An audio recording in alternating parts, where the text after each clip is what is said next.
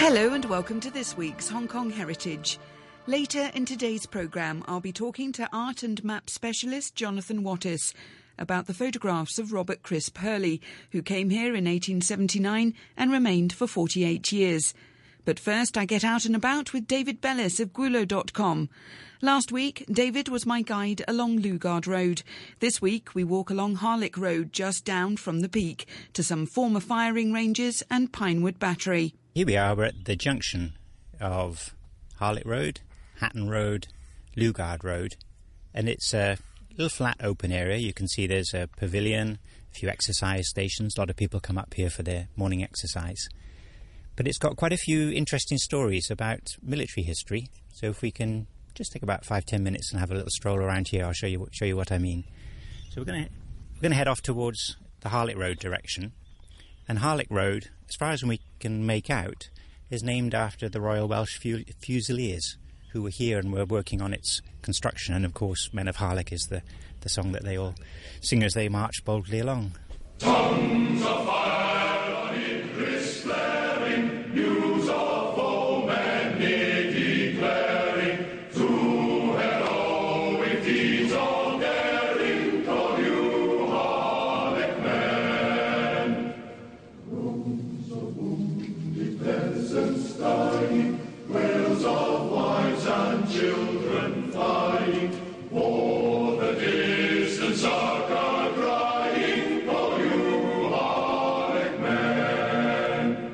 Harlech Road, uh, built as a military road. At that time, you had Mount Austin Barracks just up above where the Peak Tram terminus is today. So as you walk along Harlech Road, you're going flat around the peak. If you just keep an eye on the downhill slope, you'll see these little concrete steps disappear off at various places, or little paths running along below the road. All kind of a bit overgrown and ruined now, but these would take you down to the firing platforms. So Harlech Road was basically a rifle range. So every every um, every so often they'd shut it to the public, and they'd have soldiers at these different firing platforms, 100 yards, 200 yards, practicing their shooting across the the hills and the valley over to a, a, a set of targets on the hill, and we'll see those in a moment. And this is what time period? Well, the the barracks were right at the end of the 19th century, so around 1900. And then we've got people who were here in their 50s as children, and they've written in and said that this was one of their great excitements that after they'd closed the road and done the rifle shooting, the kids would wait till the road opened and they'd dash over to the, the hill behind the targets and seeing if they could dig the bullets out of the ground there. I bet there's still. Do you think we'll find some today? I've had a good look. I, I'd be, we need a friend with a metal detector, I think. There must be some. So if you stand in the little pavilion, you've got the peak on your left, you've got High West on your right. Then over in the corner at about two o'clock, there's a little path heads off into the undergrowth, and that's where we'll go next.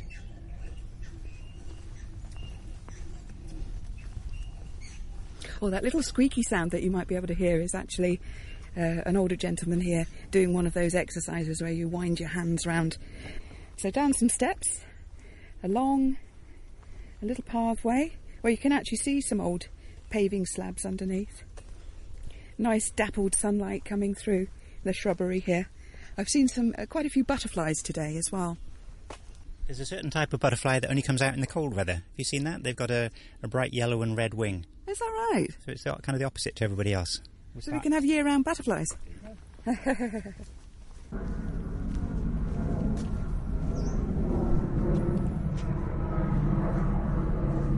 What's the plane, David?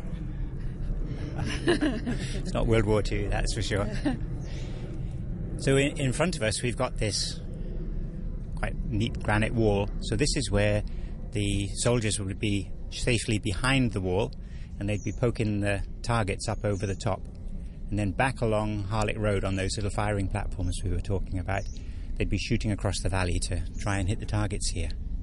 So the the hillside just behind us, which is actually quite overgrown now, but I remember it was much more scrubby. And that's where all the bullets would have gone, and the, the kids would be coming to pick them out of the, the hill. If you fancy a challenge, the path here does actually go up the top of, of High West. Not for the day, I don't think, but it's certainly fantastic views when you're up there. Yes, it's a nice place. I mean, what I do find in Hong Kong, which sounds a bit cliched, but seven million people And yet here we are in the middle of, well, you know, just down from the peak. Mm. At the end of Lugard Road, we've headed off into, um, uh, off Harlech Road. And uh, yeah, we've got, it's us, the butterflies and the birds. And the odd jet plane flying overhead as well. No, I live down the bottom of the slopes here. I live on Pokfulam Road, and the reason I love the area so much is that you can literally walk across Pokfulam Road and you're into the, the, the green and the trees. It's lovely. Up there, the ground dips down. So we're, we're on the path. If you want to look for them, there are two square concrete blocks right next to each other. And then on the uphill side, you're probably going to have to scramble into the bush just about three or four meters to see it. But you'll find there there are dips down and, and obviously areas which have been excavated. And then these would have been dug during the late part of the Japanese occupation. You find the hills of Hong Kong are quite riddled with these little tunnels they were building for defence. Tunnels still exist. Yes, there are some Jardines Lookout, for example, which open up into these great caverns inside. Other ones are just a very simple passage back into the hill where perhaps someone could hide inside. Larger ones we've seen also around Jardines Lookout on multiple levels, so they're quite extensive, some of them. And open. Varies. The ones that we're standing in front of here, these have been blocked up. Uh, many of them have, but no, you can still find quite a few to go and scramble around if you if you so fancy. I think the most scary one we've had yet was uh, home to a porcupine who went shooting past us at one point and gave us a heart attack. It was just a baby, thank goodness. And what were these? So these tunnels were built by the Japanese military, as you say, towards the end of the occupation. This was with a view to what? Well, if you look at the way the Japanese fought, they started off with a similar approach to Britain. So Britain, when the Japanese came to Hong Kong, they found pillboxes all around the the coast of Hong Kong. And a pillbox, of course, it's it's completely obvious where it is. Everyone knows. So you just rain bombs down on it until it's obliterated. The Japanese then, as they were defending the islands on the Pacific and the Americans were coming across, they took much more of a guerrilla approach. You'd have um, tunnels dug deep into the hillside where you'd be safe from the shell fire, and then you'd pop out, you'd do raids, you'd, you'd, you'd cause casualties, you'd go back to your tunnels. And so, obviously, that, that message and style of fighting had come to Hong Kong, and so the Japanese here were preparing to defend Hong Kong um, and digging the tunnels for, for the similar warfare. Now, the you know the merits of the atomic bomb are, are certainly fiercely debated, but to the British people who were here in Hong Kong in the internment camps, they could see that if either there was prolonged fighting against a, an invading Allied force, um, they'd be in trouble, or perhaps they would just all be slaughtered before the the Allies arrived. So they certainly welcomed the uh, the very sharp and sudden end to the war that the atomic bombs brought. Now, coming down from where the Japanese tunnels were, we're standing at the crossroads. There's Hatton Road that uh, heads on down, and uh, we're still on the end of Harlech Road. Yeah, so from our pavilion, we're now down at sort of the five o'clock. This is um, Harlech Road. It carries on down to a, a flat lookout area at the end. And you'll see there's a little concrete structure there with a, a sign saying it's a pillbox. It's not actually, it's a, an artillery observation post. That was its formal name. So this is where you'd, you'd have people uh, watching where your artillery was going and also watching the enemy's artillery and, and perhaps trying to shoot against them. And that would have been built for the Second World War. Yes, that was a, a Second World War time. As you walk along Harlech Road here, if you keep an eye out on the left and the right, there's one on the right and a few more on the left. These little square granite posts, they're probably about a foot square, and they mark the old boundary of War Department land. So you'll see a WD, an arrow, and a number. And so where, where the War Department had land, they would mark out the boundaries. And this is the land that goes down the hill to Pinewood Battery. And if we carry on down Hatton Road, we'll come to Pinewood Battery in a, in a short while. As you come down Hatton Road, so we're we're walking down, um, and uh, to your left is the uh, stone steps up to Pinewood Battery. Yes, that's right. Now, we, we've got the path to ourselves because we're exceptionally late. This is the early morning walkers trail. You want to be here about dawn, I think. That's when it's really, really busy with people. Pinewood Battery, yeah, it's, a, it's an unusual one. It's a coastal defence. That was what it was built for. So, what is a battery? battery. So there'll be several gun emplacements up there with large guns. And these ones built for coastal defence, so defending the western entrance to the harbour against a foreign navy coming and attacking our shipping. And it's, it's very high up the hill, unusually, it's the highest in, in Hong Kong. By the 1920s, then Britain was seeing a, another threat. Sort of, this is after World War One, and seeing how how effective planes were in the fighting, and it was refitted as an anti-aircraft battery, and that's what it was used for during the wartime. So, 1941, when the, the Japanese were attacking, it was heavily bombed and shelled, and so by December 15th, only about halfway through the fighting, it was uh, abandoned. It wasn't so used. December 15th, 1941, 1941 this yeah. place had been absolutely battered. Yes, it was put out of action, and uh, they, they stopped using it. Now, who would have? So this would have been British Army manning this. It would have been British Army. I'm not sure exactly who would have been stationed here. Although we say British Army, a lot of the soldiers at that time, that time were from India, and even by India, now we mean, of course, India and Pakistan. So it could have been any of those those group. And here at Pinewood Battery, as you say, you go up the steps, and uh, what can we still see today? Well, on the seafront, sort of that edge, you can see very clearly the two round gun emplacements, and you can see how the concrete is damaged by the, the, the fighting. Back around, uh, sort of built into the hill, you'll find the, uh, I guess it was where the people lived, where they had the stores, they're cut into the hillside. And as you walk along in front of them, you can see the camouflage paint very clearly still, the greens and the browns in these great swirly patterns. Now, as you go and walk around the site, you can see they've put up information boards as well. It's been been done well. It's a good piece of heritage, and it's explaining the story to, to people, and that's that's what we need. This was covering the the western entrance to the harbour, and it was one of many batteries. We've got Mount Davis, we've got Jubilee, there's Pinewood here, the Belchers. That was a battery there. There were more Belchers. Had another couple of batteries nearby, and just as we get into the Hong Kong U grounds, we'll see one of the big guns that's still there. That was the Victoria battery. And uh, so, foreign navies. When was this? When was Pinewood Battery built? Pinewood built 1905. So this would have been worries about the French and the Russians.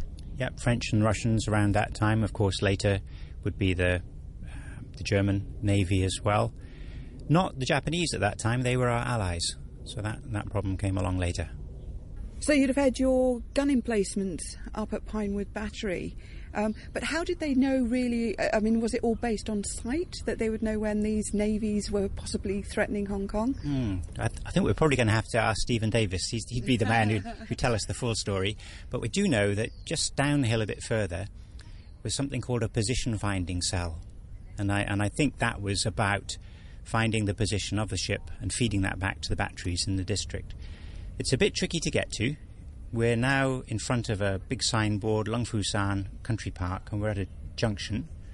You are here, so Lung Fu Shan straight ahead of us. Hatton Road continues down to the right. If you turn left and then immediate right, you'll come to a public toilet. And if you. And when was that built? I'm afraid this is not a heritage public toilet and will not be discussed further. is it inappropriate? Definitely inappropriate. If you um, if you look just behind the, the toilets, you'll see a, a track heads off, fo- follows the contour round of the hill, and then it's quite a clear path, and you'll just come to this beautifully over constructed staircase with these great granite brick walls on either side, and down below it you'll find these four position finding cell. They're, they're kind of collapsing. I think people stole the iron when times were hard in Hong Kong, and so the, the roofs are caving in now. But the uh, just just the, the sight of the staircase, I think, is, is quite fantastic. so here we are. We're, we're getting towards the end of Hatton Road now, and you can tell because you come to one of these granite obelisks, city boundary 1903. So this is where we leave the countryside and we come back to the city of Victoria, and its its boundary is marked with these stones all around Hong Kong. David Bellis there of Gwulo.com.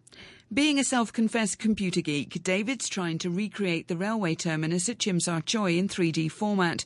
The building was knocked down in 1978. He needs your help and we'll return to him later in the programme.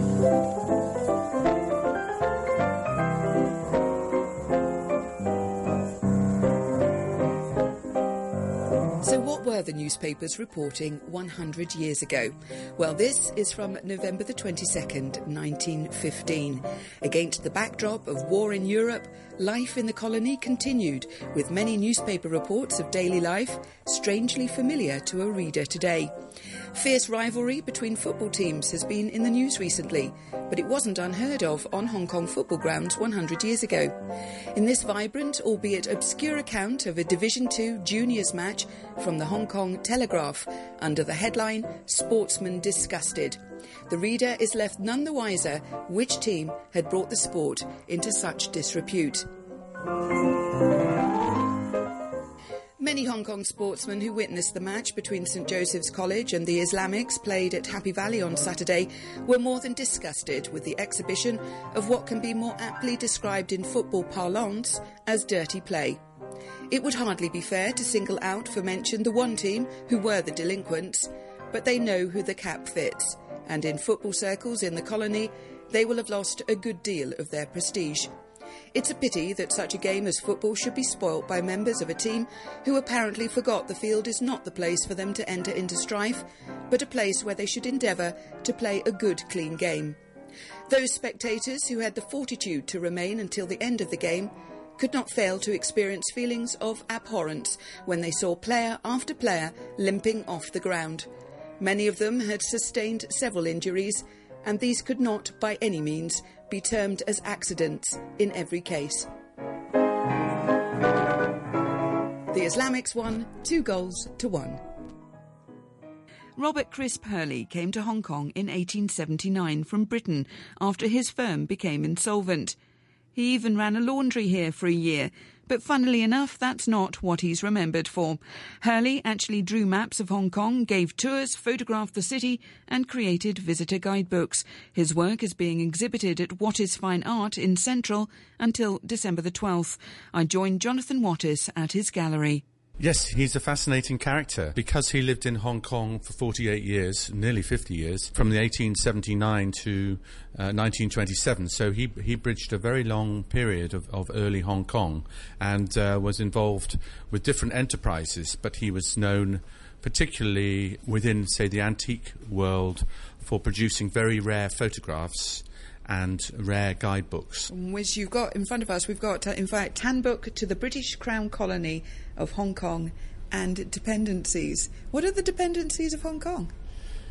I imagine new territories um, and Kowloon. His early guidebook was done on Hong Kong in 1897. We've also got Picturesque Hong Kong, a British Crown colony and dependencies, fully illustrated with maps and plans, etc. And it's interesting also to see that this is one of these is uh, printed by Kelly and Walsh.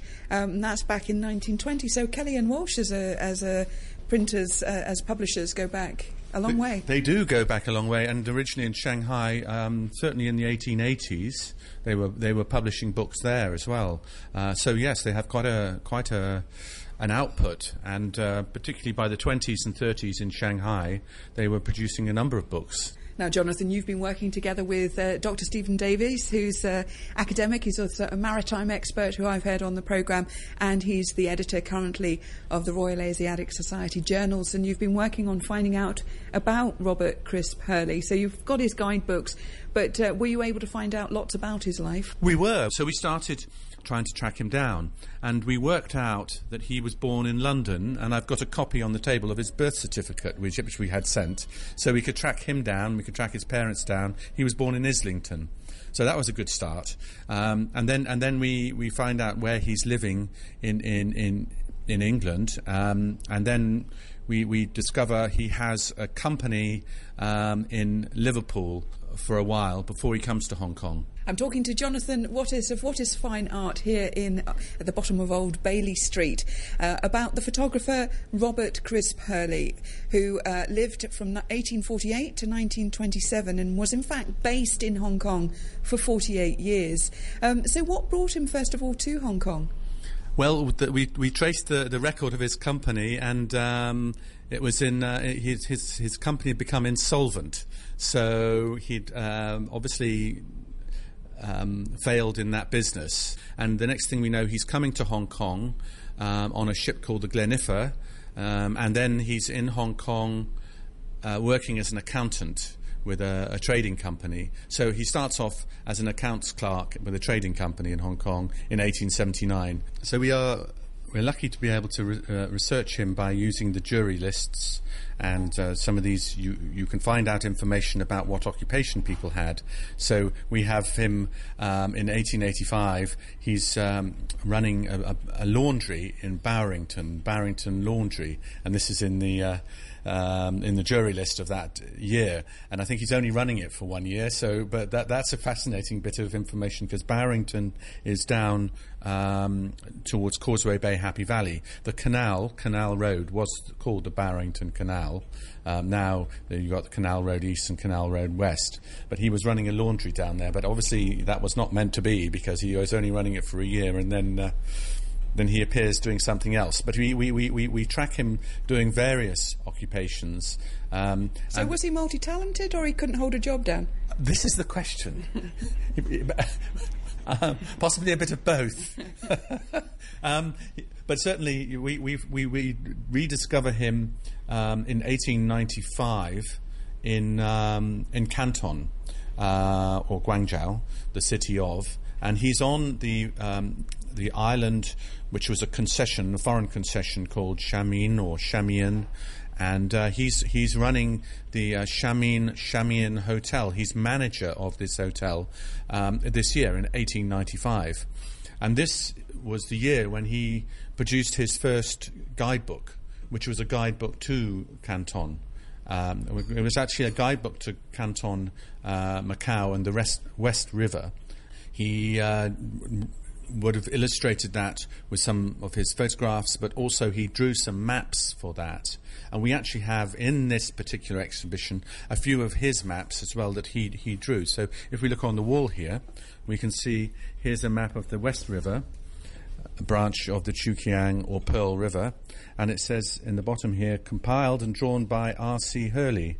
And so it's, it's this, this, this river to the west of Guangzhou, which was I believe people would take trips from Guangzhou on, on steamers and go along to various destinations in those days, and it's quite scenic in some some parts. Um, so this is quite an interesting map because it's very unusual to find. I think I've seen one other map of the West River, which was slightly more technical, uh, like a hydrographic map. So there wasn't much on that. So Robert Crisp Hurley, he comes to Hong Kong in 1879. So did he travel quite a lot in China or uh, stuck to sort of Shamian and areas like that?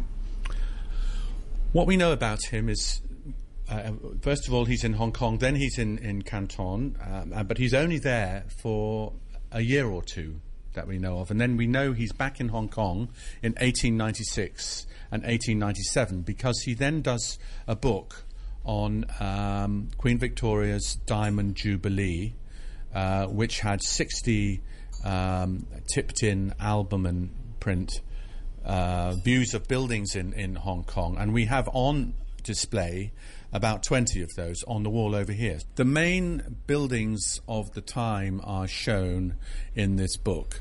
Um, and these are the pictures that we believe he took. And we have a Hong Kong Shanghai Bank, we have the central market, uh, the front of the central market. We have the Hong Kong Club. We have um, government offices, government house. We have various schools, Belilios School, um, Queen's College, but not on display. That one we don't have. But we have the Church of Immaculate Conception. Um, we have City Hall, Civil Hospital, uh, Berlin Foundling House. There are, there are a number of, so it's actually a document uh, of a lot of it was on architecture of the time, but these would be the most prominent buildings, um, and and also some statues like the Victoria uh, statue, which was put up for the Jubilee. In publishing on the occasion of the Diamond Jubilee of Her Most Gracious Majesty Queen Victoria. This collection of pictures of Hong Kong, the first of which displays the island in all its primitive barrenness and desolation, and the latest of which shows it again in its present extent and magnificence, the author would venture to draw attention to the fact that the extraordinary transition here illustrated lies wholly within the period of the sixty years covered by Her Majesty's glorious reign, and also to the fact that nowhere throughout the wide extent of her dominions is there to be found a more striking illustration of the vast changes that have signalised that reign and the marked qualities which have enabled her subjects to extend that dominion to the furthermost corners of the earth, their spirit of enterprise, their power of dealing with and successfully governing and controlling alien races, their determination and ready adaptability, their general honesty and integrity, and their steady perseverance and pluck. In Hong Kong, a summing up of all these glories and successes is to be found, and this unpretending collection of illustrations is offered to the public as a suggestive and lasting memorial of the grandest jubilee the world has ever witnessed. The work of Robert Crisp Hurley is on show at Wattis Fine Art in the exhibition Original Photos of Hong Kong, Macau, and Canton, 1868 until 1964, on show until December the 12th. My thanks to Jonathan Wattis and also the loaned out dulcet tones of RTHK's Ian Pula. I'm just sitting with David Bellis looking at his Samsung Android, and in, in the middle of it, it's sort of we've got this 3D image that's starting to appear that can turn on its side as he's doing very funkily with his index finger right now, um, and it's of the clock tower that you can see, of course. On the waterfront at Sha Tsui. But, David, you've got quite a, a photo project that you'd like to take on to recreate the railway station as was. Yes, this is, this is my inner geek coming out. I love anything where we can combine technology and history. So the project is can we find enough enough old photos of the KCR terminus building? And they need to be taken from all different angles. Can we feed them into this computer software and then let it rebuild a 3D model of the building? I just think that would be a pretty cool thing to do. So the the way it works is something called structure from motion. That's the fancy name for it. But if you think how you get depth of vision, it's the fact that our two eyes see things from a slightly different angle, and the brain's clever enough to work out then the sense of depth. And you can do the same with a computer. If you take two photos of an object from two different angles and feed it to the computer, the computer can work out the depth. And then if you keep doing that, so you basically walk around the object, taking picture after picture after picture, the computer's clever enough to build up a full 3D model. Now, the problem we have is that the KCR building is gone. We can't take the pictures. So all we've got left is the, the tower. But what I'm hoping is that listeners out there may have photos of the, the building that they could send in, and then I can feed them into the software, and over time we'll, we'll reconstruct the, the building, and I'll put the, the finished project up on the internet for all to see. And even better, if anyone knows of a movie sequence where they go past the buildings. Maybe someone was in a rickshaw and they were going past it, or somebody pans past it in a, in a shot of a movie. Um, again, it's, it's motion we're looking, multiple views from different angles, and that's what the software can make use of. This is a project for all of us to recreate the railway station, which is such a beautiful building, at Sha Tsui. David Bellis about to recreate the railway station that was the old KCR over on Sha Tsui. So we need film footage and uh, also any photographs that people may have of the old railway station. Well, best of luck with that project, David. Thank you very much. My thanks to David Bellis, who serves the community with his excellent history website, gwulo.com. If you have photos or video of the former railway station at Tsim Sha Tsui, then do send an email to David. His email is david at gwulo.com. Next week, I start a project to look at Hong Kong's heritage of sound and some of the sounds that have disappeared from our soundscape here. I also learn how 100 years ago a lady called Myrtle got rather drunk at the docks and landed in front of a judge. Thanks for listening and join me next week on Hong Kong Heritage.